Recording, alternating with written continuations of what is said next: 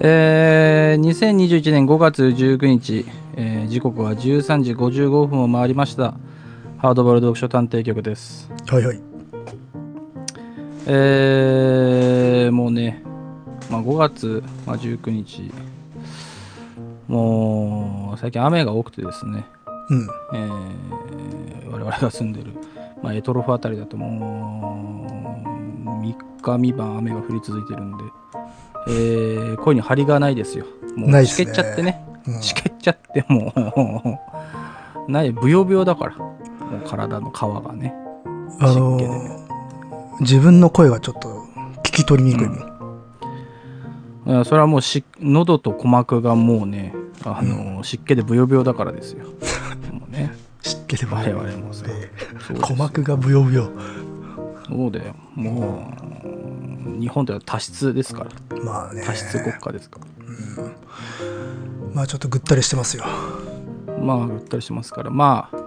えー、まあ気持ちとしてはねえーラジオ深夜便ぐらいのさうん。うん。まあ声のね、えースピードでいこうかなと思うんですけどもどうだい最近は 脳がね、えー脳もふやけてるから言葉が出てこないよとにかくね最近ちょっと湿気でぐったりしてるね。いやほんとねそれを繰り返すのみですよ。そのまあさっき食べようと思った乾パンがもうさうん。もう一瞬のうちにねふやけてもうグズグズのミートローフみたいになってるから乾パン食べてるんですか。乾パン食べて乾パン食べてあの目指しをすぐ食べようかなと思ったけど、まあちょっと聖書の2枚でも引きちぎってさ あの燃やしてねあー多少ちょっと炙ってちょっと炙ったら煙がもくもく出てきた。黙々出ちゃうでもやっぱ人間らしいさうん。行きたいなということですよ、もうほやほやで すね。ほやほやですよ さっき見たかのような。いやまあ記憶に鮮明に 焼き付けられてますから、ええ今のはこれは私もやっぱりそのね、えうー、エトロフの、あのー商店街の映画館でさうんあー月に1回か2回かな、まあ、ATG がかかってたんでね、うんえアートシアターギルそこドでまあはアートシアターギルドの ATG かかってましたから、えー、ほったて小屋でね、えーうさんなんかねうさんくさい親父たちとこう肩をねこう寄せ合って、えー見てましたから肉弾をねうん当肉弾然まあ そういう話になってし岡まうんだ本け喜ど八の肉弾を岡本喜八の肉弾をね、うんもう ATG がかかるぞっつうともうほら小学校のクラス中もうざわざわっとしてましたからあまあなんか見る時期ってのあるよね、ATG をるある、うん ATG 見る時期あるだからねえその時何やってたかな多分リーサルウェポン4とどっちを見るかですごい ね、えー学級が2つに分かれてましリたーサルウェポン4か ATG か肉弾 ATG の肉弾がね、うんもうクラス真っ二つに分かれてねもうそれは激しいね論戦がありましたけどね うんえーだからリーサルウェポンだってもう本当にリーサルだぞみたいなさ向こうは言うわけですよさすがにもう皆さねえーメルル・ギブソンももうねみたい なさいいお年だったからあの時もねまあ、A- ATG はあの邦画もあ洋画もね公開してたからね昔はそうだあと ATG だとなんかなあんまよく知らないんだけどお父ちゃんのポーが聞こえるとかも ATG だったかなえーまあ、 そんなことも ATG でまあ有名なのは、まあ、篠田正宏とか大島渚とか、ああそうかなんかまあ、あとはあれじゃないですか我々に縁が深いといえば松本敏夫とかそうでしょああそうかそうかバラの葬列バラのそうですねあ縁が深い、えー縁が深いって別に関わったわけじゃないって習ったっていうね、うんねえー学校で授業出たこともありますけどね。えー岡本喜八が最近ブームだっていうことをね、うん、えーなんか街へ出るとさ、まあ道行く人たちがなんかね、えー岡本喜八がさ、つってさ、えー大誘拐がさ、そこ行く人がみんな喜八の話をしているいやそうそう、いやもうわかんない。ちょっとさ、その、まあ今コロナだからエトロフから出れないからさ、うんまあ、とにかくエトロフ島では今すごい岡本喜八の話で、えー、ずいぶん前から持ちきりだっていうね、でもえーあれなんですけどあれかもね昔に比べたら聞く機会多いかもね名前やっぱ、まあそうじゃシン・ゴジラ」とかのね、そうそうそう影響で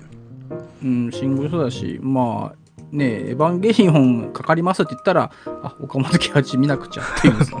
あの脅迫、脅迫観念があるからね、うん我々。そうね。そうまあも、ももちろんその前からこう、大もあのねう、ん名監督だったんだけれど、富に最近そうだよね。うんじゃないかなやっぱまあねあれだけ「シン・ゴジ」とかでねうん、まあね、顔が出てきちゃったフかュらフューね。チャーされるしね そうそうフューチャーされちゃうとそれはなあと思うけど、うんえ。ー私なんてあれですよあのー一昨日対談集も買いましたしねおお、ちくま文庫がある本域ですね。この日はしどろもどろこれなんてもうエトロフの古本屋行ったらね、まあ、定価1200円が、まあ、2万はくだらないですよ今みんな欲しがっちゃってるからいやいや、実際いくらよ。実際は1200円ですよ、アマゾンだ とね。ただ、エトロフの古本屋だとね、まあそれ2は万、ない3万はくだらない。エトロフはなんか包囲されてんの。 経済封鎖さいれてや、る。ほら、しょうがない、今、ほら、まあ、経コ済ロ特ナ区で出づらいからさ、うん出づらいから、ね、しょうがないですよ。まあ、あのわ、あえージャンクパーツあさりに来る、えーロシア人とさ、まあ、切った張ったしまくうんだから、えーまあ、やってるわけですけどね。でも、ドンさんはちょっと珍しい入り方してるような。やっぱあそう最近のこの、なんつうのか、岡本ブームから入る人は、まあ、大体日本の一番長い日、あるいは沖ま縄あ決戦そうだ沖縄から決戦ね。入るからさ。でも、あれだもんな。あの、グレン隊が最初グレン隊から入りましたよ。うんっていうのはちょっとで珍しいもかも良なかったと思うけどね。な。いや、全然、うん、いいと思うけどね。うん、いやなんかその、まあ、日本の一番と沖縄決戦うん。まず見ようかなと思ったんだけどさあの2時間あるなと思ってねうんいや、2時間以上ありちょまっすとよ。わあ えるよねーっと、3時間近くあるんじゃないちょいか。うん。ちょい長いなと思ってうんあのグレン隊、まあ、アマアマプラでね、まあ、両方見えますけど、えー、ネットフリックスかな、まあ、見れますけどグレン隊の方は1時間半ぐらいかな、うん意外とそんな長くないんでねだからよしこれはグレン隊だなと思ってねあーまあまあまあエンタメ路線のねうんいやでもグレン隊めちゃくちゃ面白かったけどねあ本当グレンタイ路線、じゃああれかもねグレンタイから日本の一番長い日とか沖縄に行く間としてはまあこの間にあの肉肉弾がいいよって言ったけどチトスナとかもいいかもしれないね、千と砂ってあれだっけ子供出てくるやつだっけそうそうそうチトスナが話がかなりもうグレンタイと同じ話なんだけど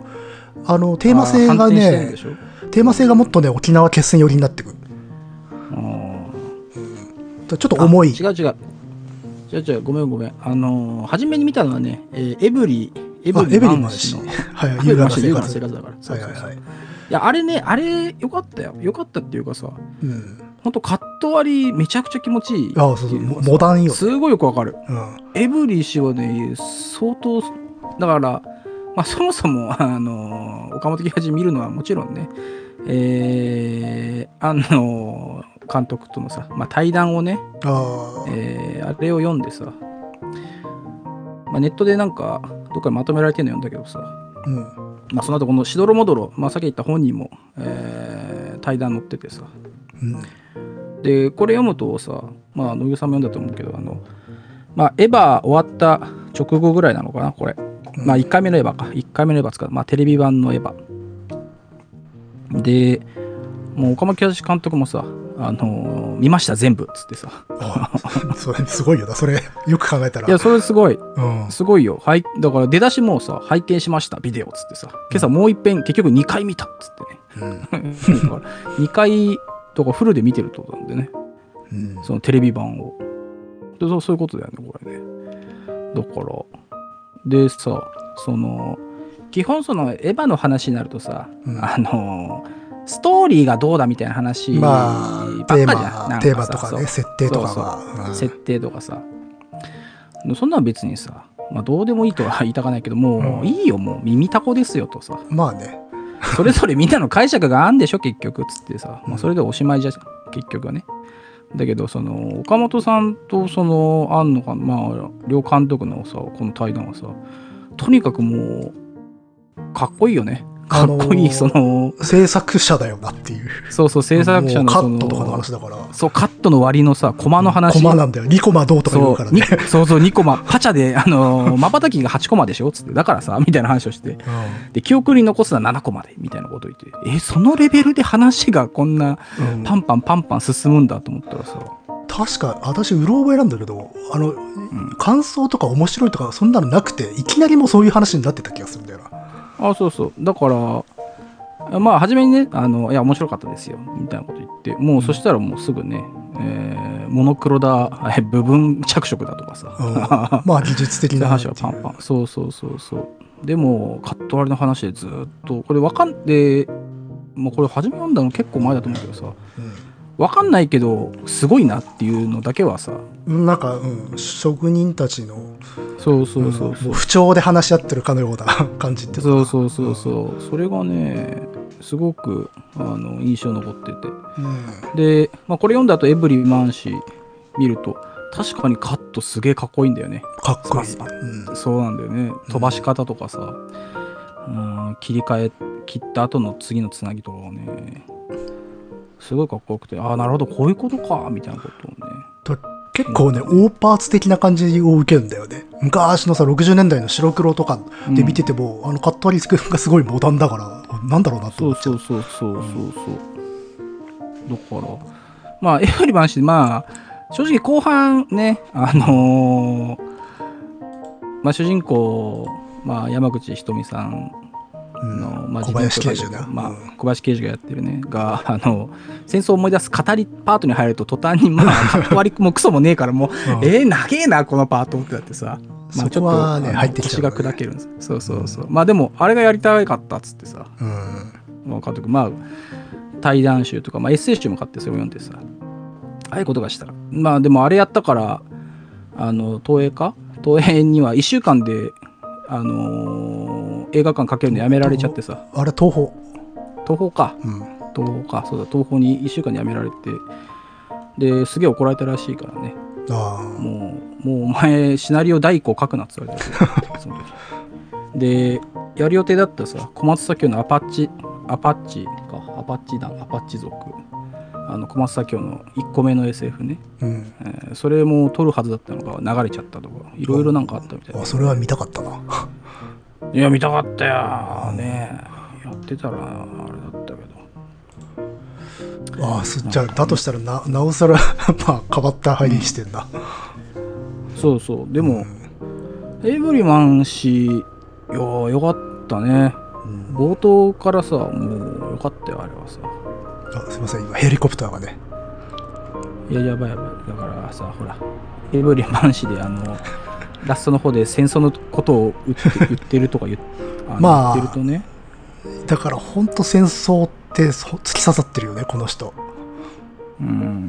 そうそうまあまあ俺もこの間とか一昨日昨日ぐらいにエッセイとこの対談集読んで知ったんだけどさ、まあ、ウィキに書いてありゃそうなんだろうけど、えーっと戦争自体に行ってないんだよねああそうそう、予備士官、さんは予備士官学校そうそうそうでまさに予備士官学校肉弾なんだよ。そうそうだから肉弾、だからあの肉弾のさ初めに、えー裸じゃん主人公裸でうさ、ん。あれおあの田中食邦衛料に脱げって言われたそうそう怒られるよ食料あれなんか、自分じゃないけどあ、いたの仲間のエピソードであったあそうなんかかぼちゃをね盗もうとしたらバレてそういう人がずっと裸でやらされたとかあったらしいよあーやつがいたうん。だから相当実体系に基づいてんだよな。あの、空襲も実際に経験してんだもんね、その予備士官学校時代にね。あそうそうそうだからえーっとなんか結構壮絶だったみたいよその同級の仲間10人ぐらい目の前で爆発で死んじゃったらしいからああ、いかついでねなんか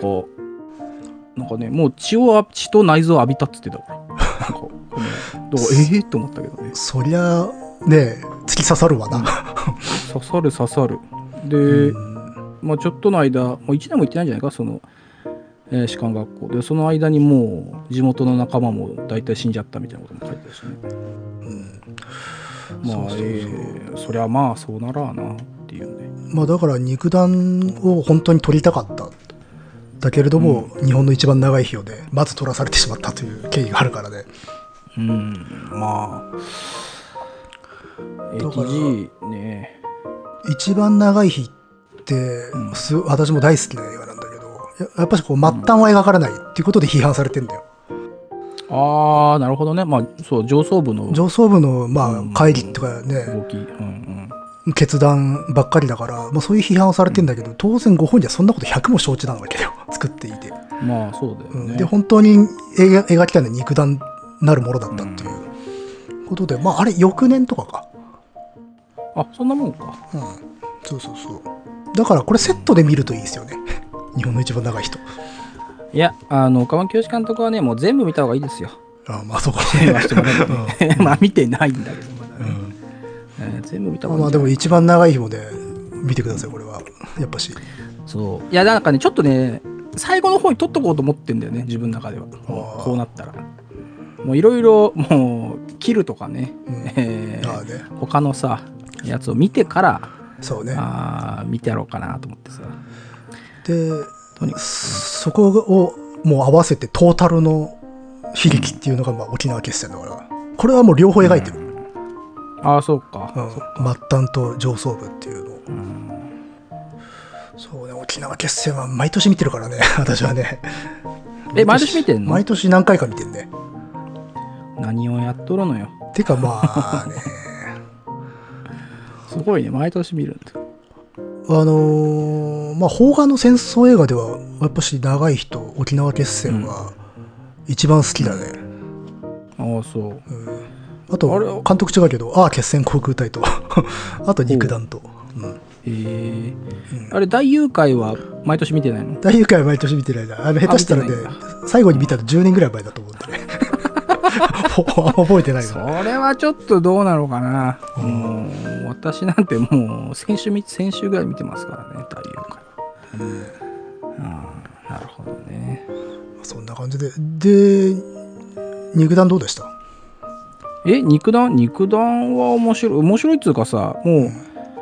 その、もう見た瞬間、フィルムの質からしてもうさ、あ、ATG っぽいなっていう。ああそうねちょっとこザラッうとした、ちょっと。陰影のきついそうそうそうそうそうそう。ベタッなんか海がもうさ、なんかベターっとした感じのね、うあのフィルムの感じとかももう ATG だなと思ってさ。ん、であのまあ多分制作費がないからなんだろうけどずーっと砂浜になるじゃん途中からそうそうそうあの感じもまあ ATG だよな ATG っぽいな。 そう、うんあれもね、いやよかったね。だから、割と、まあエブリマン氏と比べてもしょうがないけど、なんかね、そのカット代わりの楽しさっていうよりかは、もう、ね、その画面の強さみたいなところでずっと見ちゃったな。ああでもやっぱテンション途中で変わってて最初ら辺はそのカットとかやっぱしあそうそうそう絵の面白さってあるんだけど砂浜からはなくなってくんだよね、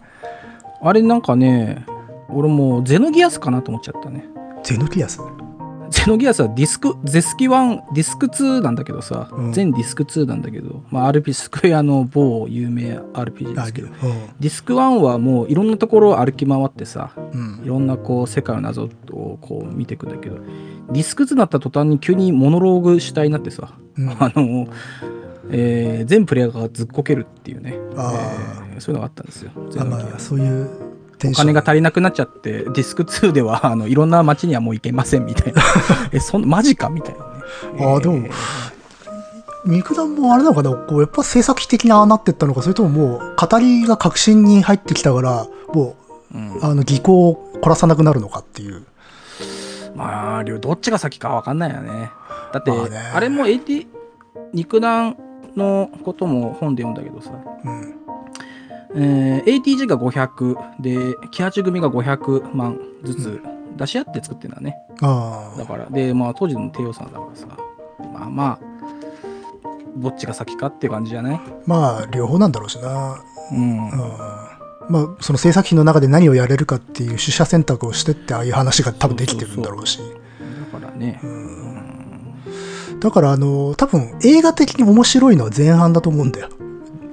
いやそうじゃないやっぱ新中あのね遊郭行くあたりぐらいまでなんだよね、でなんかねあのセーラー服の観音様と、まあ、 潮騒みたいな感じになってさうん、そうね大谷大谷直子のねそうあれデビューだよ、あの人。えあれデビューなのそうそうそう、確か。爆弾砂の爆弾抱えて飛び込むあれがそうそうそうそう。そっかのっけから気合入ったんですよ。ねいやー、だからそうそう、中だるみも正直するんだけど、けど好きだね、あの映画。うん、いや見れちゃうねずーっと見ちゃうよあれはうん。なんか引きつけられちゃうもんあれはさまあ、しかもこう、なんだろうな。でも、笑いっていうかコミカルさは最後まで忘れないじゃない。そうそうそうあの骨になっちゃったりねそうそうそうそうそう。あとはまああのわけわかんねえさ、えーあのボートみてえな あのドラム缶でさずーっと漂流してるところもなんかさ、まあまあまあ、なんかこう、ギガっていうかさ、うん、あの、まあ、おとぎ話として戦争を描くっていうのは、それよくやられる手じゃない。うん、そうだね。けど、それが意味があるっていうさ、作品になってんだよね。あの、もちろん、あの人、超めちゃめちゃリアリズムなさ、作品を撮ってもいるし、さっき言ったように、あの、日本の一番長い日のように、上層部の駆け引きっていうさ、まあ、ポリティカルなものもやってるんだけど、あの、おとぎ話も撮れるんだよな。で、おとぎ話だから辛いんだよ、あれ。うーん、辛いね。あれ、だからなんであれをおとぎ話にせねばならんのかというと、じああの岡本さんは戦争行ってないんだよね。うん、行ってないんだけれど戦争のその醜い部分を体験していて、で、生き残ってしまった人なんだよね。うん、で、あの、生き残ってしまった人たちにもトラウマってのがああるわけだよね。生き残ってしまったっていう。あの、周りの友達であるとか、同期とかがし死んでいるのに自分は生き残ったっていう。じゃあ、生き残った者の苦しみと死んだ者たちへの、死んだ者たちの悲しみを両方描くにはどうしたらいいかって言ったら、あの骸骨だったっていう。当然それってお偶話にするしかないんだよな。うん、だから肉弾のラストのあの、まあ、これもネタバレなんだけど骸骨は死んだ者たちであり生き残っちゃった者でもあるっていう2つの存在を合わせたのがあのドラム缶の中の骸骨だったっていう点でああこういうまとめ方はこのおとぎ話でしかできないよなっていう、うん、だから両方描いたんだなっていう死んだ者と生き残った者をいやー、大丈夫かな、ネタバレしちゃって。いやネタバレってもう書いとくしかないじゃないですかもう書くしかないな。これ、ね、多分エトロフでまだ見てない人たちにネタバレしたら、まあ、間違いなく殺されちゃうからね。 最近はねあのネタバレもうネタバレというだけでも弾圧されますからもうネタバレするだけでなんかさ、あのー家をね、焼き払われる昨今ですからね。大変ですよ。まあねでもあれねあのそのまあ映画としては序盤が面白いって言ったけど、あの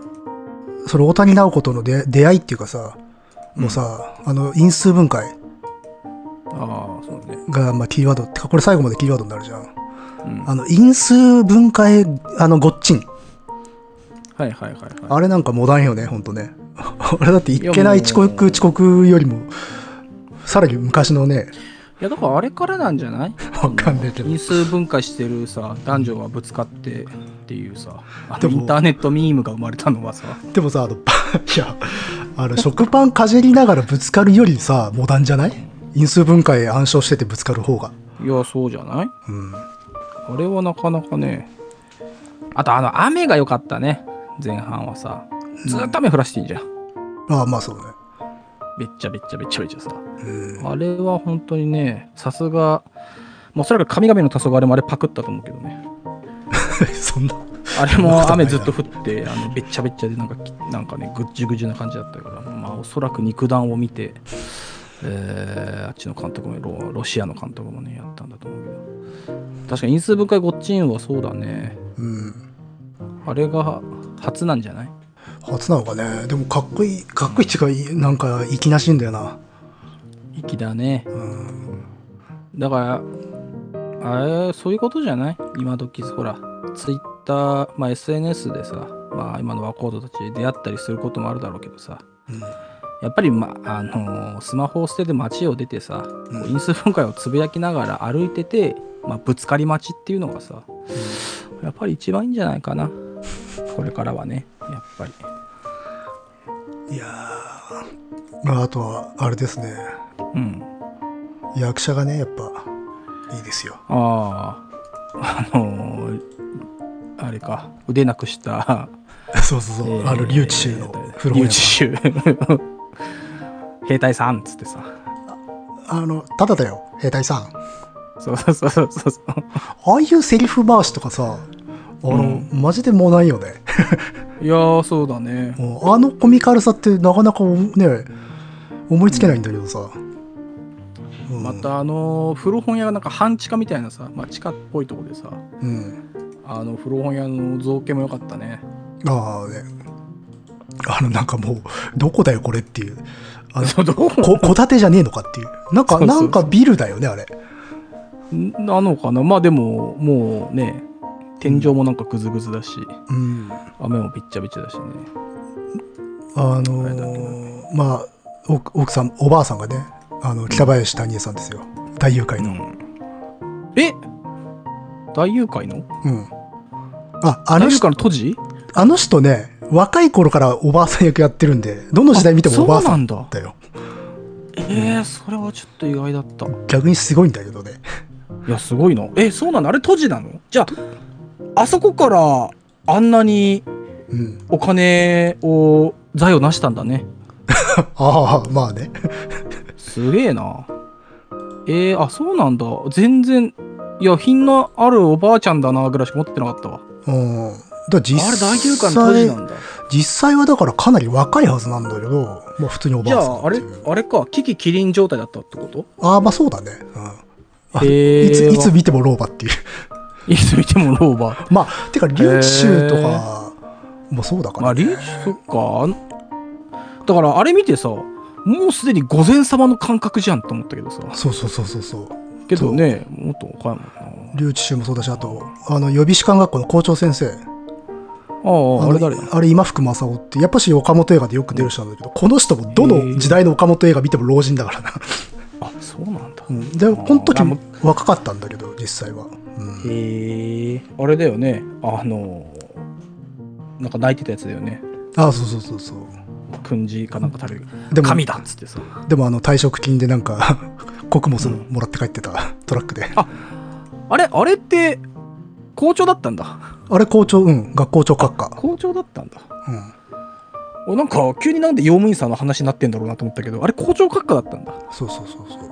あもう終わっちゃったからねうん予備学予備予備ってる場合じゃねえってなったからなうんまあ、ここら辺はやっぱしこうレギュラーだからさ、うんうんあまあ、あと当然天本さんもちらっとだけ出てたけど、うんなんかあれだよく見てるなん岡本映画よく見てるなあいやん全部ではないけどねそうなんだそうそうまあだ岡本映画はやっぱこの間も話したけど役者がとにかくみんな良くてねあれ、なんだろうねいい人がもちろん選んでるっていうのもあるんだろうけどやっぱ一番いい顔で撮るんだろうね、うんそうだねうん、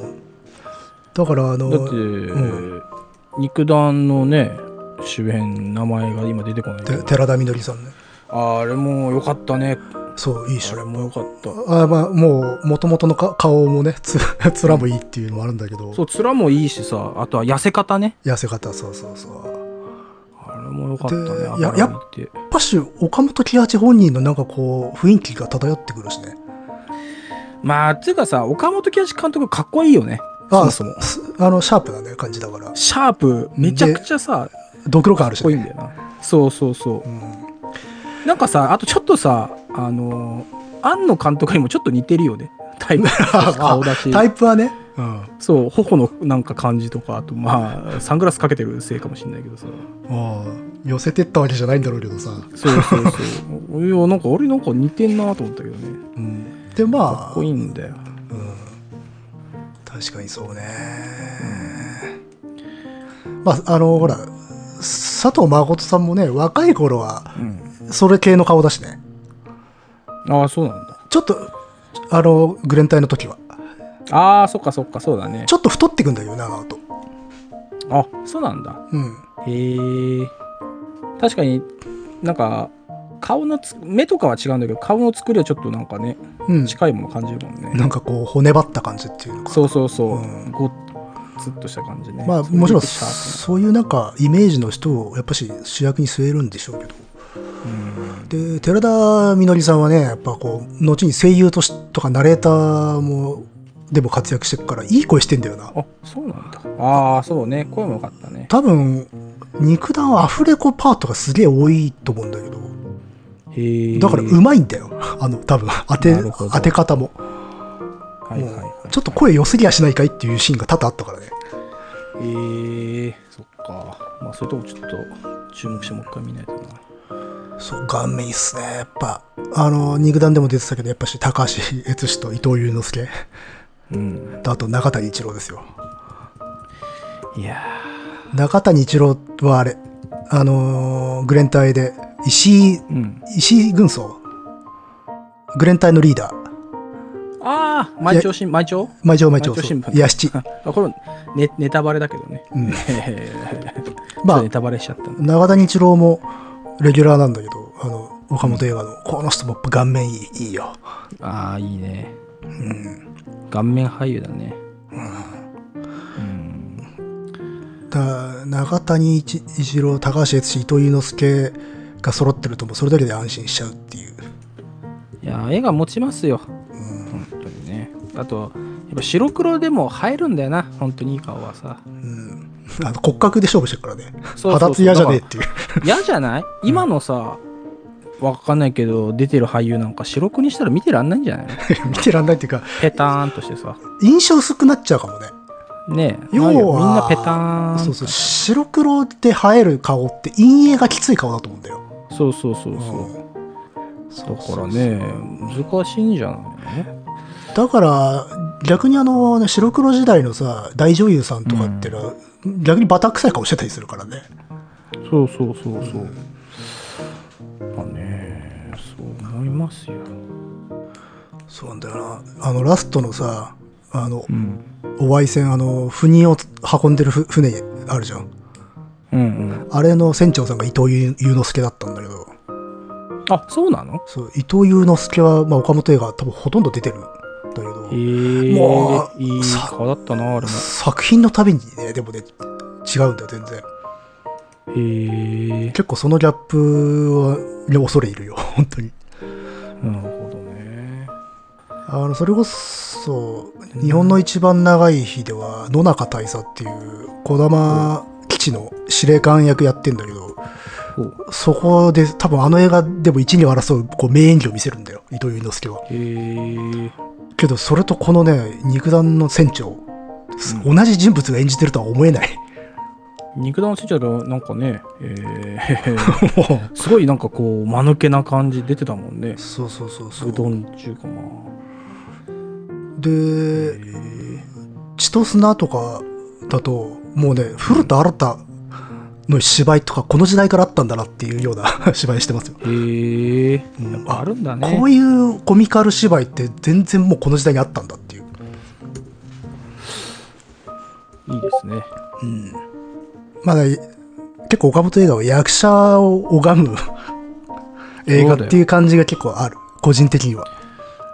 だってねえー、大誘拐でも風間徹がね風間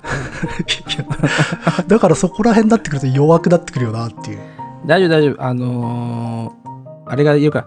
し島田久作が出てたからああまあそのいわゆる帝都でねあれですよね、こう、顎俳それこそ伊藤祐之介の系譜、あうの、ん顎俳優のそうね血脈ですよね。そうそうそう、うんあれが出てましたから大丈夫ですよとか、あとほら、岸田新とかさ、そこら辺のね。岸田信うん岸田信いや岸田新は、あの、肉弾は出てるんだけど、やっぱし、ああ岡本映画よく出てて。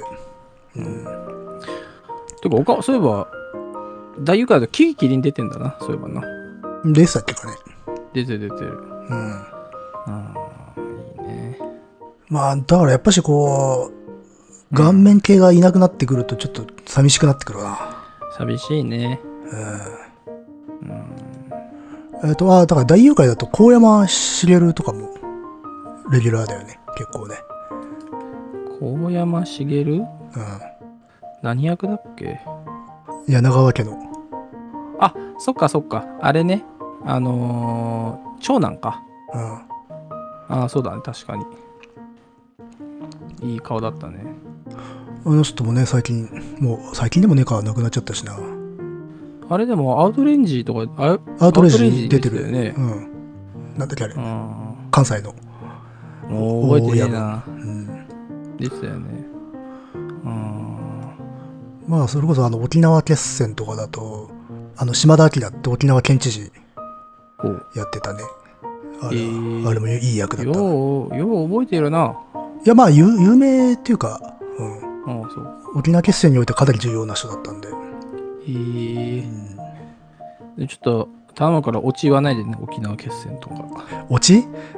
まあ言わな いけど、言わないっていうかさ、あオとチ日本の 知ってるでしょ一番長いの言わないでほしいね。いや、だから日本の一番長い日なんか何がすげえって、オチみんな知ってんのにハラハラしちゃうってとこよ。いやー、言う言ってほしくない。どう、ちょ、見たいからハラハラね。あダメですよ。あ。いや、オチし、オチ、オチがあるから我々今いるんですよ。うん。うん。いやへー、そうね。だからここら辺がいなくなってしまったからな。えねえ。あ、でも全部見てんのそういえば。ん岡本清いや、見てんの全部は見てないよ。うん。あ、そう。むむしろ何見てないんで。えーと、見てないのはね、月給泥棒とかね、日本三重視とかこういうのは見てないね。へえ。うん。赤毛、赤毛見たかな赤毛見たなやっぱまあ、あ、そう、三船もね、出てますからね、よく。うん。まあなんか、助監の時に1年ぐらい一緒に住んでたらしいからね。うん。あんまし女性のイメージはあんまないね、でも。この人の映画ってね。そうね。なんか対談でも自分でも言ってたけどね、女を描くのはみたいなことそんなに得意ではないんだろうね。かな。それこそ独立グレンタイシリーズは今ちょっとテレビで放送できないですからね女の人の扱い方は的には、まあ女の人もそうだし、うね、んその大陸の人たちの扱い大も陸の人たちもそうだしもうそこ、ねえダブルで結構バカだダメななーとか言ってるしダブルでダメな。わかりやすいね。うんねあれだからね。まあそうまあそう、そうでもね、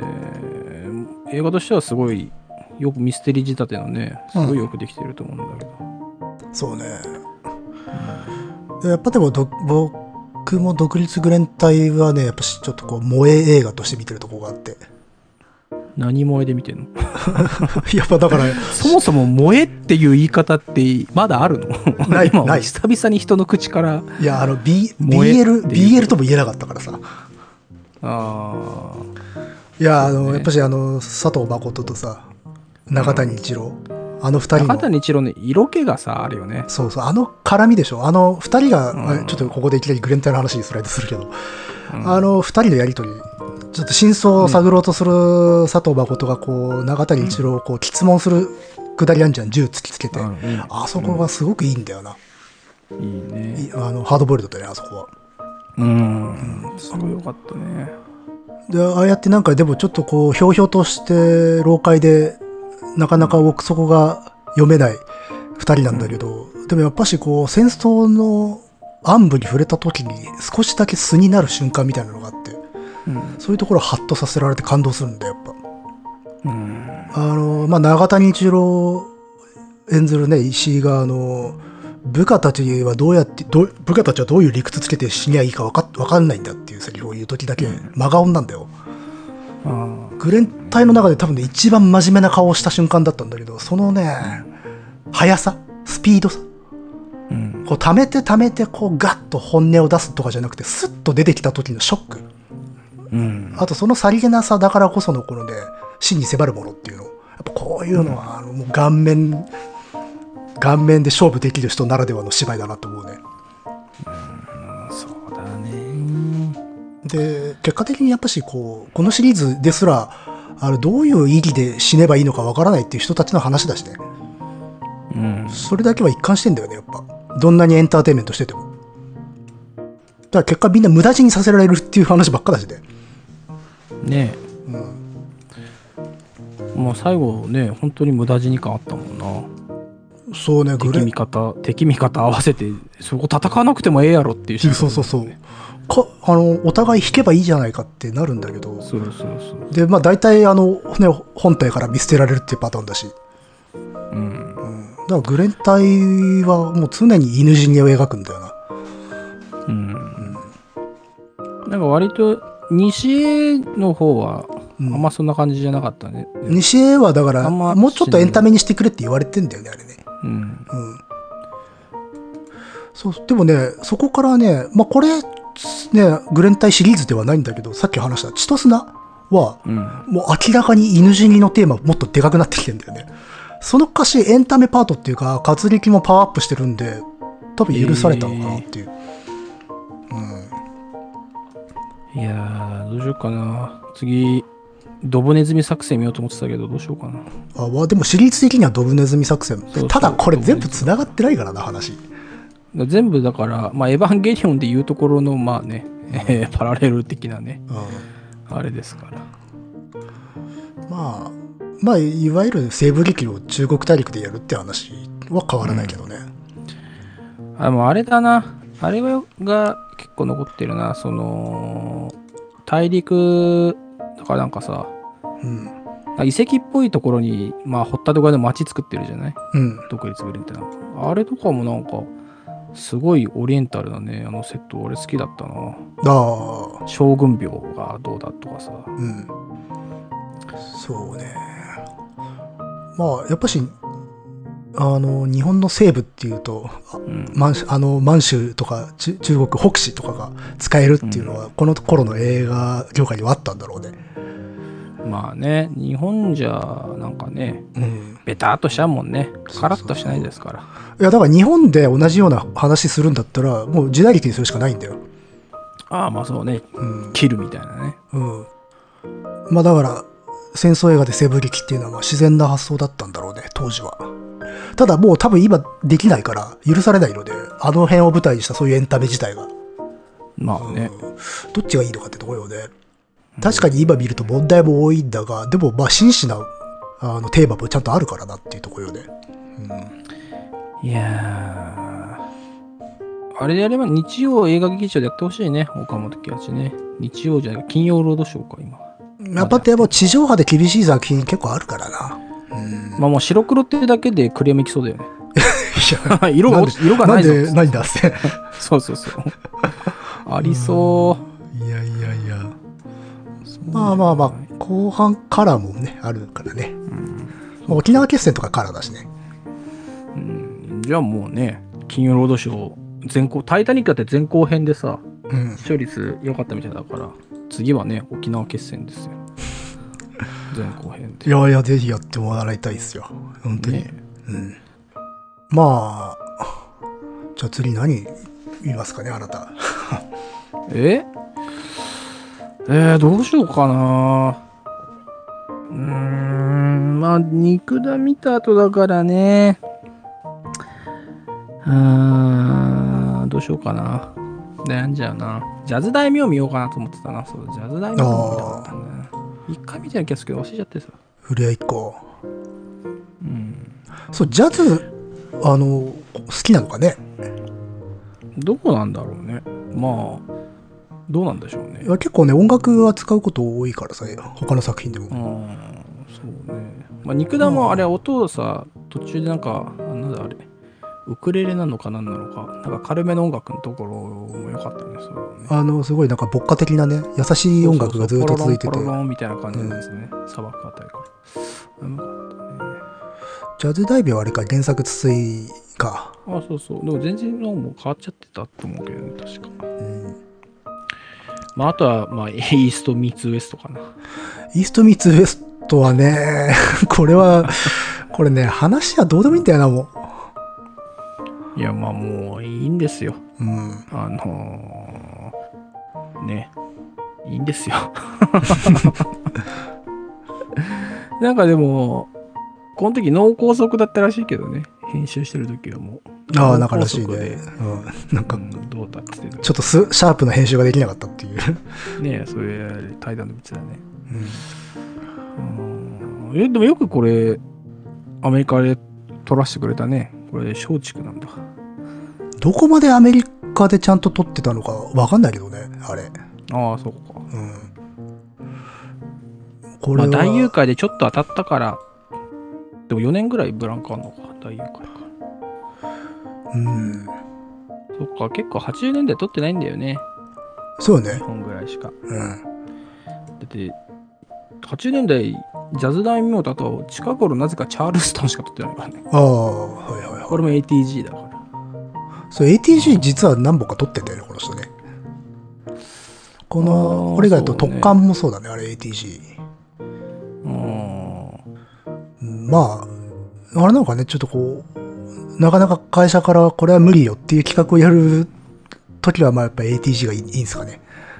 うーんなのかね ATG ATG っていつまであったんだろうねそういえばね ATG はね、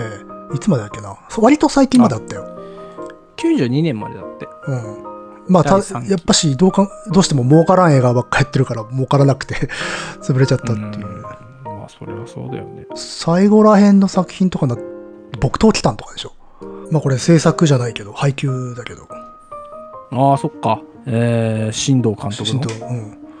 あーあでもさあれだよ家族ゲーム ATG だったよああ、そっかそっか、そうだね。うんへえあやっぱわわまあ言われたらあそうだなって感じですうね、んそうだねうんでもやっぱ ATG じゃなくなっちゃったからね日本の映画も寂しいねなんあーか寂しいいやところだったねー貢献したと思うけどねいやめちゃくちゃ貢献したんじゃないこのラインナップうん、いいですねうん、でも今見るとちょっときつかったりするんだよなやっぱし ATG 映画って何がっまあ全部が全部ってていうそうまあねもちろんわけではないからね定期不定期はねあるでしょうけど、ううんんまあ今は映画大変だしなでもさあれ新宿とかでまだあったさピンク映画館とかって今どうなってんだろうああどうなんでしょうねねねうんだってあそこやめちゃったじゃんやめるんやめちゃったかやめるかあれ渋谷でさあそこなんだっけアップリンクアップリンクかアップリンクだって閉めちゃうんだよねうん閉めたのか閉めちゃうのかまあちょっとアップリンアクップリンクはいろいろごたごたしちゃったしですああそうねその前にねアップリンクが閉まっちゃうんだからまあ大変なことだよまあもう最近全然映画見てないからもうなんとも発あれですけどね発言するし権利はないですけどねあ私は。まあそうだねうん、まあ、私なんてもう「新エヴァンゲリオン」3回見てますからまあ生粋のもうシネマフリークねですから近年にない奇跡よね。いやもう一生に一度のねえー4回目見ようかなと思ったらなんか映画館なんかなんかね、えーまたなんか微妙な感じになっちゃったけどでもねああのー街中歩いててさー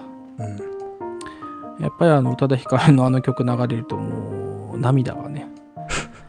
歩いてるところからポロポロこぼれてきますよ。あーつってねそんな流れてたかな。まあでもそれこそあれか岡本に戻すんであればブルークリスマスなんかなエヴァンゲリオンに使われてるわけだから。ああブラッドタイプそうそうそうそうだっけねうんあの使徒がね、えー出てくる時にそう考えるとえぐいぐらい入ってきてるな。いやだしあのーなんだいつかテレビシリーズの「エヴァンゲリオン」のところからしてもさあの、ね字幕字幕っていうかあのいろいろな固有名詞をさバーンとテキストで出してさ、あーはいはいはい、っていうあれはまさにそうだしうんあれはだから要は岡本喜八と角川映画が融合した演出でしょあれああそういうことね。うんえーっとなんだっけもうあっちの犬神家、あえっ、と監督、うん市川崑市川うん崑市市川君もうね分かんなかったからかっこよかったもんねまあねだからたどればこういうところに元ネタがあったんだそうけどそうそう当時知らねえからなんだこれシビーなってなってたんだけどっていうなあとね、うんまあね、あの、フォント、うん、うんフォント、本当のかっこよさを知るっていう。ねうん。それアニメで知るっていうのもねそうそうそ我う。々世代はそれでちょっありと大まきすね大きくなってナンバーガールの PV で再認識するっていうね。あそうね。太いフォントはかっこいいっていはういはい、太い本とかこれ、堂々と出してくれる、ねバンと、うん、ねえ。よあの辺く見たはな。あるんじゃないですかねやっぱ向井修徳も多分そういう昔の映画とか見てくから影響あるのかもね、まあ、あれは市川、そうだね。市川決してエヴァンゲリオンというよりかは市川君とか、だよね多分ねああいうのはね、う、うんん。とかあとフランス映画もねあああいう感じのうんあれ多分両方のラインがあるんだろうとは思うんだけどうんあれ結構真似しましたからね、遊びで。 あの、ちょっとざらついた映像にして、でがでかでかと、うん、出すと。うん、ああの、覚悟シックみたいなので、はいはいはいはい。まあ本当にね、ナンバーガールの PV 的なね。そうそうそう。まあ、ナンバーガールの PV 見ていただければ、一目瞭然ですよ。 ねえー新日本現代映画制作ってなんかね、なんかそうそうそう。なえ新、新日本映画社だっけなんだっけ映画制作って出てた気がするけなどんかそんなそうそう、架空のね、そうそう制作会社でっていう。制作会社がバーンって出てきて、ほうって。まあまあまあ、まあ、だから昭和のえ映画のオマージュっていう感じだろうな。ねまあ、でもタイトルチェアはね、岡本喜八もあのタイトルの出し方かっこよかったりするしね。オープニングがね、まずやっぱかっこいいかよ。かっこいいよね。かっこいい。どれも見てもやっぱね、大体俺映画家で見ようと思うとさ、大体まあ、つけてすぐもうやめちゃうんだけどさ、うん俺はちょっと2時間見てらんねえなっつってさ、うん。で岡本喜八のやつはどれ見てもやっぱねずっと見ちゃうねもう入り口から、特にやっぱね、あの、長い日、一番長い日のね、タイトルの出方はちょっとね、見る見るときちょっと注意していただきたいという。えー、ちょっとネタバレじゃないのそれここで入るかってとこで入入ってすげえかっこいいんで、それが。えー、うんあまあ、いわゆるアバンがあるタイプなんだけど、アバンがすごい長いタイプのやはつい。あアバンからのタイトルってさ、どこで入れるかのセンス問われるじゃないですか、やっぱし。ーうんうん楽しみだわいまあ、次何を見るかという楽しみがあるのはいいことですよ。そうだよ、もうそれぐらいしか楽しみないですよこのご時世さそうですか。本当だったらね、うん今頃だったらまあ南米でも行ってさうん。南米のリゾート地でも行って、えーカクテルでも飲んでさあーのんびりしたかったですけどそういうわけにいかないわけですから映画見て本読むしかないか。そうだよどう岡本喜八読んでさ岡本喜八の対談集読んでさ岡本喜八のポッドキャストやるぐらいしかもうなんか ないです岡本喜八以外で今読んでるものはないの かいえまあ喧嘩両成敗とああ、清水さんのね。そうそうあと何読んでるかな、まあ、昨日あとあれ買ったなえー、昨今話題になってたけどパレスチナの本買ったかな、まあパレスチナの本おなんか、んあれだな。大ネタじゃないか。うん、まあそうそう。いや、なんか、まあね、今、戦ってるっつうか、まあやってますからね。まあね、また空爆とかね。でもよよくわかんないんじゃないその空爆がさ、なんか、うん鉄の壁がどうだ、アイアンドームか、アイアンドームがどうだみたいなさ、ビジュアル的にはなんか、ツイッターでもパーンって出てくるけど、うん。一体何が何やらわかんないからさ。まあ、なぜああいうことになったのかっていう。 あそうそう。それ2000年ぐらいの歴史になるぞ。そう だから本読んでさだからまたどうせなんか、えー第一次世界大戦あたりなんかあったのかなと思って見たらいきなりもうあのユダヤ共和から始まってた いからやいや、そうそうですよ。もうせ聖書の世界ですよ。まあねそっかそっか離散してっていう。あ、でも第一次大戦の頃の、もうゆあれだよ。すごい直接的に重要だよ。うんうん。イギリス今まだ全の然、そこまで行ってないですイギリスの三枚舌によってっていう。けどね、イギリスなんてほんとね恐ろしい国ですよさあそういうなんだ、解説をする本会。うんえっ、ー、とね性族漫画パレスチナ問題生族。お漫画なんだ。漫画と思って期待して読んだら漫画というよりかはなんつうの絵物語みたいな感じだったねへえ。いわゆるあ小回りしてるやつじゃなくてイラストとあ、はいはいはい大はい。きめのイラストと、まあ、会話帳で進んでいくって誰、誰が書いてんだいうよ。くらいかなえー、病ちょっとね読めないあ、生族って、あれか、正しい続くか。あ、正しいね、そう続く。うんそうそうええ随分とあれだな。こう、勉強系の本じゃん、普通に。いや、まあそうだよ。だって、人が勉強をやめたとき、それはすなわち死を意味するからさ。そうですか。当然ね、うん。喧嘩両成敗の誕生とさう、んパレスチナ問題について読んでるってもうさ、うんインテリじゃん。もうおまあ、まあでも、喧嘩両成敗は結構割と娯楽性のある本ではあるよね。いやー、やっぱね、落ち武者っつうのは寂しいもんだね。ああ、まあね。あねの、百姓たちがわーって来ちゃうからね。そう、わーってきちゃうから、しかももうね、もう半ば公然に来るからさ、あいつらなんてね、負けたって分かったらもうさ、いや、恐ろしいことですよ。まあ、それぞれ、どの階層もたくましく生きていたっていうことですよ。うーん、でも大変だね。もう、負けたって分かった瞬間にもうさ、うん。わーって来られちゃうんだよね、うん周りからね。力尽きましたはか。何何してんだよ最近はいやもうふやけちゃってさもう湿気でね湿気がもうだから今度生まれる時は絶対赤道直下にししようと思ってんだよね俺ねあ、カラッとしたとこえ赤道直カ下ラッとのしたとこうん。赤道直下ってカラッとしてんのか わかんちょなっとんい。ないそれは全然地域によって違うと思うけど。地域で違うか、まあ、じゃああとは、まあモンゴルかなモンゴルあたりもカラッとカラッとしてんのかなあそこもちょっとわかんねえんだけどもさすごい寒そう馬だけど。族になりたいよ馬族にさ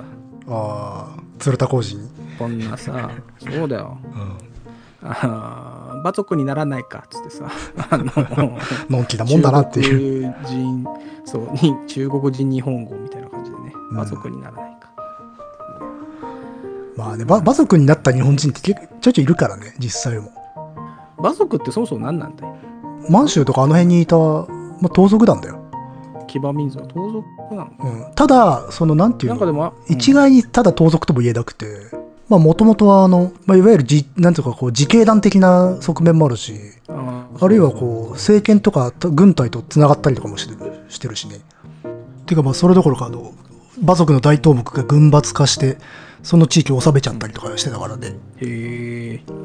食えねえ連中だなまあ、でもなんかやっぱし、ちょっとこう、エンタメに使われるよね。馬族もね。うん漫画もあったよね、懐かしそう最近。えロ馬族ロロンとかいう漫画なかったっけ それすえ昔じゃないまあ 最近でもね最近かそれ最近でもねえけど。論ってあの竜って書くやつでしょそうそうそうそうそう。なんかビッグコミックあたりでやってたような感じですでしょあれまだ、 あれいつだよ。いや、あれ90、90年代でしょ。あ、でも2000年ぐらいまでやってたんじゃないまあ長いからね、あれだ、40巻ぐらいあったからね。だから村上元子さんのね。あれ、あ、バズックのやつはロンじゃねえか。同じような時代背景だけど、じゃ、え、なんだっけな。なんか似似たようなタイトルの漫画であった気がするんだよな。えー、うん。なんだろうあと、ブルードラゴンそれもうちょっと、ドラゴン、あれも馬族ってわけじゃないか。あ、ブルードラゴンかな。あれそれいいよ。ヤンマガでやってたやつだよ、ブルードラゴンは。もっとね、そうそう、あの、ロンより出て新しかっ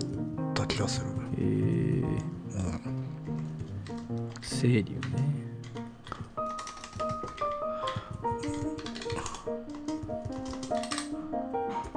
あ、ブルードラゴン、あ、ブルードラゴンくせえな。うあん。これもなんか大陸もんだったね、これは。あ、そうだ、これだ、これ。うん。だけどだああ、これもだいぶ前だいぶ前だけどね。なんなら完結ちゃんとしてないんじゃなかったっけ俺も読んでたよ。ああ、あそう、木内か、木内和正か。ブルードラゴンが最近ってことはもう乃木くんの時間感覚もだよね、これは。いやだ要はだからあれだよあの雑誌を買ってた頃っていうことよね最近っていうのはああ、そういうこそれの最後らへんとかじゃんとまあそうね。うん、懐かしいね、この辺まあねまあいわゆるモーゼルミリタリーを使う人たちってっていうイメージだよな、映画の中では馬族打ちなんていうのはねあ言いますよねよくあんのそんなの。いやあのね、し実際史実であったかどうかわからんけどよく言われる馬族打ちという打ち方があったとへえ、それな、ど、なん、どう、どう打つんでどう打つって。えーっとね声だあけでもあれだのけどさマウザーあの C96 かもしくはそれの連射型のシュネルフォイヤーあのでっけえおうそれこそ映画の中でも出てきたかな鉄砲をあの横に向けて撃つの、あ横に向けて撃って反動でこう流れるじゃん横に銃口が、その流れに合わせて囲まれた時にこうどんどんどんどん打ち倒していくみたいなー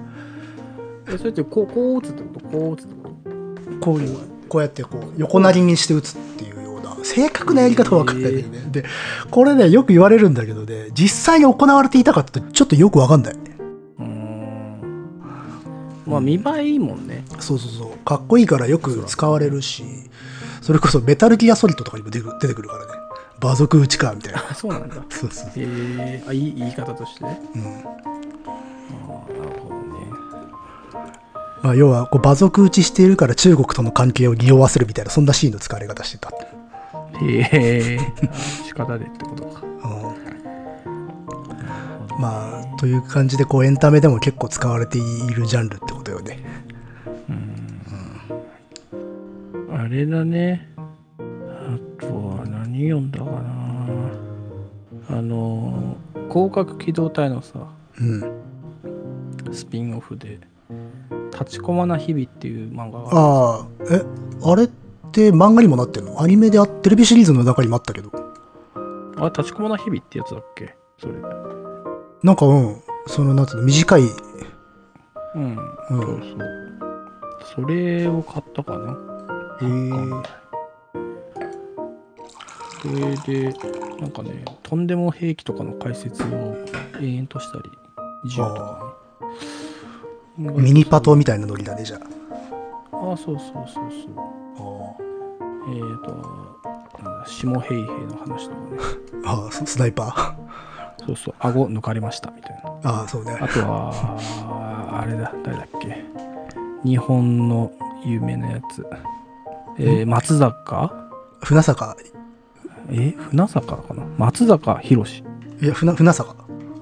え船坂松坂で今、ページ開いてるけど、松坂っつってんだけど。え船坂だよ船坂っ史実は船坂だよあ船だ、船だ。あ、違う違う。うんちっちゃかった から、ま、船が松に見えたわ。もうあの目が増えてるから。ターミターミネーターねほぼそうそうそう。あれだよあの渋谷の大聖堂書店の創業者だよえ そうなのそうそうそうそうそうあの渋谷のねスクランブル交差点で一番最初に目に入る本屋さんあそうなんだうんあれまだあるんだっけ大聖堂ってあると思うよ多分あれそれあれ大聖堂って蔦屋の横そうそうそうそうあのセンター街の入り口の角にだよもね一番最初に目につく、そうだよねうん、あそうなんだあれをねへーすごいな作った人であの要はまあこうこういう平和を作るのは知知識だとあんだけ暴れといてそうそうそうそこが渋いんじゃないですかあんな撃たれて敵の火薬庫潰しといてすごいねあの要はビル1個丸々本屋さんっていうの日本最初だよねこれね、えー、うん、そうそうそそんなサイボーグが作った、うーんそのドラマだねまあそうねよく取り上げられるねスーパーソルジャーとしてそれこそ下平平浦坂宏あのハンス・ウルリヒ・ルデルとかあのなんつうの三大中二人名えー、言いたがるやたらみんな言いたがるっていうまあでも俺はあれだなイギリスのジャック・チャーチルかなそれあれか剣持ってたやつかあじゃあ弓矢持ってたやつかねそうそう、よう、よう知って るな。好きだね。そういうの。まあそれはねその時期通ってますから好きだね。あの、バグパイプね、持参して、ロングボウを打つっていう。第二次世界大戦でね。なんかイギリスはでも第二次大戦でもそういうノリがね随所にあるので面白いけどねああ、そうなんだ。あのハイランド連隊とかがハイランダーズおうがバグパイプで行進行進する。あハイランダーズはいはいはい。へえ。そう,、まあ、それ伝統だからしょうがないんだけどさ、うんまあ、近代の戦争でもやってんだなこういうことはっていういやよう知ってるな、のりくんもね。ーじゃあ、あれかなえー、あれもわかるかなヤークとティーガーも。おうドイツの、うん。うんえ自走砲あ駆逐戦車かまあ、自走砲、まあ、でかいんだよね、とにかくね、火砲がね。うんえそれも何その立ちこまな日々うん。でそういうの出てくると全然それも広角の本編と関係なくねあこれで関係ないよあそそうなんだういうなんかネタをずっと立ちこあまーたちが話すって話悪ノリの漫画なのねそうそうそうでもこれ読めばさそのヤクト・ティーガーの砲弾だけでも2 8キロあったんだなっつってさあ明日使えるね小ネタがいっぱいありますよあとはあれねえーアメリカの M50 オントスとかねあそれわかんないなこれはね多方戦車だね6頭ついてる6頭行かれて んねあそういうあれかあの奇妙な行かれたやつをあ紹そう介してそくれるうのかとんでもとんでも兵器あをの戦車兵器を、えーあとはソ連の IT1 とかね IT1 これは戦車だけど、えー砲がついてなくてミサイルだけっていうああミサイルランチャーだけっていうね全然それ立ちこまである必要ないよな、あ全然ないっていうかなんかそういうネタネタを話すやつだろえー他だってなんか早口言葉とかな 他の 会話海外にもあるんですよみたいなね立ちこまの日々あれ面白いああれか日々がカタカナの方あそうそうああそっかそっか漢字の方だとアニメだもんななんかこういうなんかあれですよ最近その寝る前に読む漫画がが好きでさ、まあ、いわゆる刈り上げくんうん漫画ねその 刈り上いつでげもくんというジャンルで、そう いつでも読み始められるしいつでもやめられるっていうさうんだからこの「立ちこまの日々」も1話23、まあ、4ペ45まあそのぐらいだからさ68ですぐ読みすぐやめられるまあレモンハートと一緒ですよああその中でねそういうミリタリー豆知識ものが、そうそう。まあ、ミリタリー多いけど、まあ、ミリタリー以外もあるしね。んまあね今、寝る前に重宝してますよ。なるほどな、これ何も読まんからなちょっと面白そうだ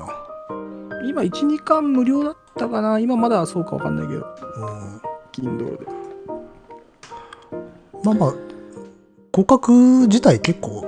若い頃はミリタリー趣味的に読んでるとこもあったしねあ、そう。俺もそこは全然あれなんだよね。いやまあミリタリーのところは。どっちかだともう SF もう純粋に SF ハード SF として読む人もいればミリタリーはやっぱなんか設定とかよく詰められてたからああ、そうか。で一応その措置がないとミリタリー詰められてるなっていうのもわかんないしね見ててまあかっこいいなとは思うけどさ、あのままあずそのアニメに落とし込んでる原作とかだとねもうちょっと美倍重視になってるんだけどさあの劇場版、ゴースト・イン・ザ・シェルはもうめちゃめちゃあれミリタリーだったじゃん、ああそうねうん、あでもあれなんだっけそうだ思い出したそのこう立ちこまな日々で読んだけどアタッシュケース型ああはいはいはいもああったんだね、サブサブマシンガああいうン風にそうそうそう、まあああいうふうにさガチャって あの取れるやつじゃなくてん本当にそのまま打つやつがね、あったあったんだねあの MP ヘッケランドコックの MP5 クルツ何言っっててんだいう よ MP5 クルツのコッファーっていうのがあってあの怖い怖い怖いなアタッシュケースに入ってるやつだ、君君ちょっとあれじゃ公安にあれだよ俺ぼ盗聴されてるからねうもう乃木くんなんてもうさ、えん、いやー危ないですからだからあのえ映画版の「ゴースト・イン・ザ・シェル」は実銃結構モデルになってるから元ネタ結構あるんだよ、ああそうなんだ、うん、えーだってね元子が使ってるでもやつもあるしいやねモデルは、でもさあれあれじゃんかそのトグサにさうん、 「待てば」がどうのこうのって言うからさああ「あ待てば」ってあんだなっつってさ待てば悪いよリボルバーね、リボルバーさリボルバーって相当あれ変態的なリボルバーだけどね実際はあそうなんだあんま使われないんだ使われないっていうかなんかオートマチックとリボルバーが融合したような結構キメラみたいな銃だよえー、まあでも一応あの世界ではもうロロマンとして扱われてたねねえあれでしょ実効性圧力を問題にしたいからサスタバになさいっていうしセリフがあったねそう サッタバってなんだっけサッサスタバって銃器メーカー実際にあるあああるんだへえなるほどね、よう知ってますなまああー大体中ちなみにあれ学ですよ高校ぐらい通りますよそこら辺はいや、私だって通ってますよ。ちなみに日本の戦車は、あのー配備された年に合わせて、61型、74型とか言いますからね。まあまあでそうですね 普通普通そうだよなああ、そう。いや、でもほら、あでもまあ、あのーもちろんドイツとかだ海外とも順番とかだったりするからね4号戦車とかそうそううんあとはアメリカだと名前だったりするじゃないあパットンとかさ。ー、うん、あだ名がね相性がね、そうそうそうう。ん、シャーマンとかねまあ、イギリスだと、えー頭文字が C なんですね。あセンチュリーとかね。えーセチンャレンジャーとか。ーチャレンジャーあセンチュリオン、センチュリオンか。うん、あーチーフ金、チーフ伝。まあ一応イギイギリスは戦車生みの親か、うん。うんま、マークワンやっぱ、うん名付け方で一番でもさ、あれだね。あのーくすぐってくるのはやっぱりソ連じゃないのソ連うん。あの T T 花の名前つけるからさ。通あそうだっけねあ通称かはいはいはいそうそう。だから、えー、203ミリ自走可能砲とかにピヨーンとかね、えーこれ芍薬ですけど、あとは、えー、可能砲とかにも、えーギアツインと、これヒアシンス。そそうういそんな名前うつけんだよ。そういうセン スセンスをあまり感じないお国柄なんだけどねそうそう そう。カーネーションとか。まあでも、うんミサイルとかになんかそういうね、名前つけるとかもあるもんね。まあ、爆弾にね名前つけてねえ2発おうちうちら落とされましたからね、うん、だからね。うんまあ、全く困ったもんですけどもね。まあえー正式正式な名前もあればあのこマジで相性もあるしね正式ではないっていう、えーうん、ほら日本だと飛行機とかそうじゃん相性ついてる飛行機あるじゃんはやぶさとかあれ、正確じゃないのあれ石例えば正式には一式戦え、全然違う。あ、そうなんだ。とかまあ正機とかさ、うん、陸軍戦闘機はそうねなんか相性ついてるね海軍戦闘機はもうへえあれは正式名称だけどねなるほどね。まあまあまあなるほどそういうのが読めんのね読めます。だから、野くもだから漫画でね、えー H&K のコッファーの絵が見たかったら、えー立ちこもらない日々を買えばね、読めますから。4巻に出てきますから。えーヘッケランド MP5 コッファータイプ。うんうんうんでもなんかアタッシュケースこう横にして売ったらしいからね。まあ実際どうやはって運用打つんだうん、うんどうどうやって打つんだあとはあの防弾アタッシュケース自体も防弾板としても使えるといああそうそうそうあのあれか持ち手のところにうトトリガーがあトったんだよね、そうそうそうまあ、要はあれボディーガードがもう使うためのもんでしょ要人警護そうそうそう要人警護俺おまけ銃持ってると、ね、い威圧しちゃうから周囲をっていううんでもあの映画の方のやつはね違うんですよアタッシュケースの中にはステアだからステアあー中身がね ITMP だからそうそう、ステアのね TMP ですからうんえーもちろん今あの Kindle で開いて言ってるんでね 私の方はあのよくわまかんあないまであすけどそういう変更野は、木ね、君の方はステアって聞くともうなんか今よだれ垂らしてますからいやいやいやまあオ危ース険危険オーストリリアのね兆候危険な兆候を出してます からオーストリアなのステアはオーオストリアだのステア社がねうんまあ有名なのはほらステアを AUG っていうさ有名な のはいや見たことあると思うよあのブルバップ式ってマガジンがさ後ろについあてーるブルバップねブルバップ、うんいや分かる分かるやっぱブルバップ式にするとねあの取り回しがあーねいいですからああそうねあの重心を短くできるからねそうそう短くできる、それの割には、えー、命中率とかね、えーまあ、要はね、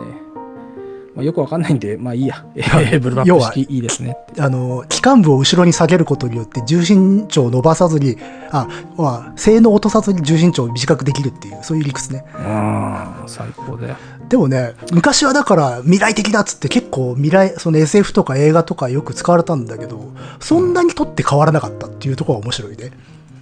実際はうんそれこそほらへ「ーアキラ」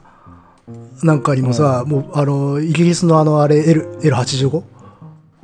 あのブルーバップのライフルですやっぱと多分80年代とか90年代初頭ぐらいの SF では、まあ、これから未来の需要やブルーバップだってのがあったんでしょうね、う。まあ、そう。あだからあの広角機動隊でもね元子が使ってるナインウェポンはブルーバップだもんねへえ。まあでも俺ももしね、銃で戦わなきゃいけないんだって時には、うーんまあ、F、FL の P90 とかね、あそういうの使って戦いたいね。あその P90 がモデルだよあの草薙元子が持ってた銃の、いや、もちろん分かって ますよ。あの5.7ミリのなそうで PD すよ PDW ってやつねあの、パーソナルディフェンスウェポンそうだよ。だから、あとは何かな。 なんでミリタリートークになってんだっていう。あとはまあイギリスの L85 なんてな、これはちょっと評判が良くなかったな。そうね。まあ、それこそだから今言った、アキラに出てくうるん。アキラのアーミーが使ってる銃だよ。ああ、そうなんだ。まあ多分こお、おそらくこれをモデルにしてデザインしてると思う。あれかな試作モデルの方かなへえ。うん。なるほそうね。めちゃくちゃ評判が悪かったみたいですね、これは。 どね。ねえ、まあ、ちょっとね、ううんーん、ジャミングがね、まあひどかったっすからね。なんで、そんなにマガジンのスプリングが良かったんだろうね、これね。知らない。ああ、マガジンのスプリングが弱いから、あの、相談不良が、球団不良が起きそうそうてそうそう、ジャジャムるってやつすね。ごいそうだからしょうがないからもうさあのー現場の兵士とかもマガジン全部詰めなかったらしいよ弾のあ数減あ、らしてたらしフいルロードすると、あ上がってこれなくなっちゃうっていうことが。そう初動うんだからちょっと減らしてってそんなレベルかみたいなねあでもそういうさなんか現場の工夫みたいなのってそれこそ映画とかでもよく表現されてたりするよねああそういうとこだとリアリティあるよそねうよくほら戦争映画とかでさマガジンを頭あのヘルメットでコンコンと叩いてから装填してるシーン見たことあるでしょあ,、ょれとかもこう揃えてたりするんだよね弾をかでジャムジャムあれそういうことなんをだそうジャムを防止するためにあれそうなの俺てっきりさあの神頼み的なやつかと思ってた当たれみたいなさいやあのもとも当とたそっういてくれうよかと思ってためのものでたあそうなんだうんへえあとあれなんかねこう誇りなんかも払うような意味もあったのかな、あああいうのは結構こう地味に出てきますからねそういうエンタメでもーへえうんなるほどねそうまあでもさ、まあそんなあの L85 もさうん、まあ L85A2 になると さあうのんかなりいい銃っていうかねうん、いろんなところで使われるようになったからねだから分かんないです よ初めがダメでもねねそうやポッドキャストで L85 の話をするとはなあそうもう俺なんかもうとにかくもう L85 について話したくてしょうがないからさうんまあ、2020年までね、使われてたんじゃなかった今も使われてんだろうね、だからどっかではね。うんうんあるね。まあまあまあお国柄っていうのがね出ますからね面白いんじゃないですかねそういう重機も文化だからねまあね、あんまりでも、その、エンターテインメントに、まあ、話すもなんか気が引ける部分もあるけどさ。まあででもも、しょうがない。だって、分かりやすいよでもそういうのは、ううんん。で、例えばね、あれですよ、まあ、イラク戦争でもさ、うん、あのーダニーボーイの戦闘でなんかさ、 その、何ウィキかなんか開いてるの今いや、開いてない、開いてない。あその本ウィキに書い、ウィキ、ウィキあんのそれ。あその本にそれ書いたんだあ、書いてあるよ。あ本当トニーボーイ、あれじゃなドいニーボーイの戦着闘。剣と銃剣突撃した話でしょあ、そうそう、銃剣、そうそうそう。うんだから2004年に銃剣でバーンあそうイギリス軍って近代まで銃剣突撃してんだよね結構ねそう。フォークランドでもしてんじゃないかとかなだから、とにかくね、ジャミングが怖いんですよ。だから、接近戦なのにさ、あジャムってる場合じゃねえっつって、もう銃剣つけ ちゃう。銃剣癖がついているっていう、そうそうそうそう。そうそうよくねあの日本軍のねあの、うん、銃剣突撃をこう揶揄するっていうのは多多いわけじゃん近代の多い軍隊そうそうそう軍隊としてはあるまじきなんて言われてんだけど、いやところがどっこい、 うん、近ガンガ全ン然イギリスはやってるよっていう、だって、フォークランド戦争でも使ってたからね。うんあれそうもそうそう1980年。まあ、いフォークランドで発生したってのはこれ有名なんだけどうんうんまあ、ダニーボーイでも起きてると。うんまあもちろんこうね望んでやってるわけじゃないんだろうけどうん中堅突撃せざるを得ないという状況になってしまったからなんだろうけれど、うんまあ、あと、ジャミングで有名だとは、あの、イスラエルのね、えー IMI ガリルとかね。ああガリルであれもね、ジャミング多かったんですよ。昔のバージョンだと線抜きがついてたっていうねあそうそうそう。なんでかっていうと、えーみんなそのコーラの線を抜くのにマガジンでやってるからさ、マガジン曲がっちゃうんだよね。だからしょうだからしょうがないことつけたそう、しょうがねえからじゃあつけます。 そこでそっちなのか、みたいな。線抜きを個別で支給はしないんだよそなうってそいううそう。まあ、もしくそうね、もしくはそれをやめさせるでなくて線抜きをつけるってい今はないと思うよ多分う。そうじゃないさすがにね。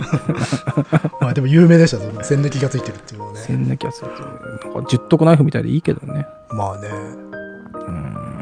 まあ、あのそういうのもね、あったんですよ。ストックの中になんかメンテナンスの工具入ってるとかあるからねうーん意外とでもね、そういうね、えー私も知識ありますから、個人的にはね。その立ちこまの日々うーん、まあ、立ちこまの日々、ね。日々日々って言った方がいいのかどうなんだろうね。えー、鉄拳クラートとかさ、け欠点クラートあ、欠点クラート。欠点クラートはあの欠点クラートねキャタピラのついたバイクでしょそうそうそう。これはあの少女週末旅行だっけうん、あ、使われてたよね。あれで使われててこういうとこういうとこあるよなと思ったね、使われ方としてねあ。の好きな兵器臆面もなく出すっていう見た目いいからね、これはさすがにね、物語的に。そうねうん。あれは意味あったかうん、一応はでも、これはまあ見た目もあれだし、まあ、知ってる人はまあ見ればあーってなるけどさ、うんやっぱ僕なんてとんでも好きですから、うんあのそれよりもやっぱりですねあのイギリスのあの、えーシーゼル・パーウィック装甲車うんあの、まあ、通称で言うとウィンドウワゴンうんなんかはねそれ知らないな好きなんですけどあそううんあのプロペラついてんだよウィンドウワゴンケツ装甲車なのにケツにねプロペラついてて風力で前進するのイギリスならではだなそうそうそうだからこれあれなんだよねあのアフリカとか中東の砂漠だとあさスタックしちゃうからはいはいはいだからプロペラ駆動ならさタイヤ取られないからスタックしにくいとなるほどねそうそうそうイギリスって珍妙な車両の兵器結構作るからねうーんいいと思うよ第一次だっ大戦ての頃かねあれ計画だけで終わっちゃったけどあの氷のさうん氷で固めた、えーなんかね戦艦とかもなん かみたいだからね計画何みたいな何それはなんか氷山に見せかけるみたいなことえーめ見せかけるというよりかそのですんげえでっかいやつだから、うんその例えばどっか崩れても水かけて冷やせばまた 走行は元通りみたいなそんな感じああああ走行としてってことか走行というのか、まあ、構造体としてっていうあか めっ SF ちゃだでなっおかい前やつ、ねえまあ珍兵器はな一つのじゃ一大ジャンルだもんなまあねうんうんまあ私なんてもうマニアですからおどうしてもね、えーこういうのを追いかけてしまうんですけどねいいね楽しそうだ、僕ね、も少しちょっとうん勉新強兵器勉強した勉強勉強したまえよ少しさそうね珍兵器ちょっ僕と僕弱いですからねうーんちょっと前から思ってたよあチンに弱いなってうチン チンに弱いなと思ってチンさに弱いねどうも乃木くんはチンに弱いとうんどうもななんかねそのいろんなねもちろんその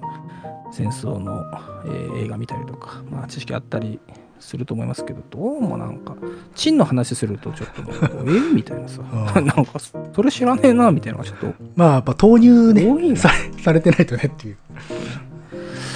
以前から思ってましたから。そうねまあ離れだいぶ離れちゃったからねあの ねこういう話はあのーもう、うん、ちょっとでもね、もう正直、私も、あのーハードボール読書探偵局やめてね、本当は珍兵器の話だけの ポッドキャスト珍を兵器したいなポッドキャとスト前々から思ってましたから。ちん多分ポッドキャストはないかもしれないけど多新分 YouTuber であると思うよ新兵器チャンネルみたいな、紹介する。あ、YouTube でめっちゃありそう。めっちゃあると思うよ、多分。あ、めっちゃありそうだな。多分、ゆっくりとかであると思う。あ、ゆっくりありそう。うん、まあでも、新兵器。やりたいじゃない。FP45 の話とかしたいじゃん。 FP45 って知らない、ないそれ。えリベレーターのことで。リベレーターか。ああ、はいはいはい。あのリベレーター、あのーかあの、レジスタンスのためにばらレジスタまンくスたちが使うから、解放、解放。解放者ね。これで正式名称は FP45 だから。これ、あれじゃないかな。それこそ、うんま、あれ、マスターキートンか、パイナップルアーミーか、どっちかで出てあ出きてたたよな。あの、リベレータあ、本当ー？でた一騎打ちするみたいな話なかったっけあ、なんかあったような気もすんな。うんちょっともう記憶ないわ。 でもね、あったかもしんないね。パイナップルアーミーどっちだろうな。なんかあったかもね。っていうか、それこそあれじゃなかったえちょっと確かな話じゃないんで、あれなんだけど、3D プリンターでさ、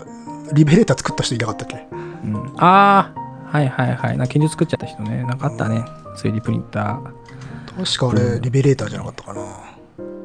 まあ作れちゃうよ。だって、パーツ自体分解したって20 23個しかないんだそうそうそう。まあ、いかに、あの、どんなところでも組み立てられるかっていうのをよ追求しそうてそうそ作ったからねう。ね一発当てらそれでいいっていう。うんまあ怖いですよ。ただこれ一発だけどね、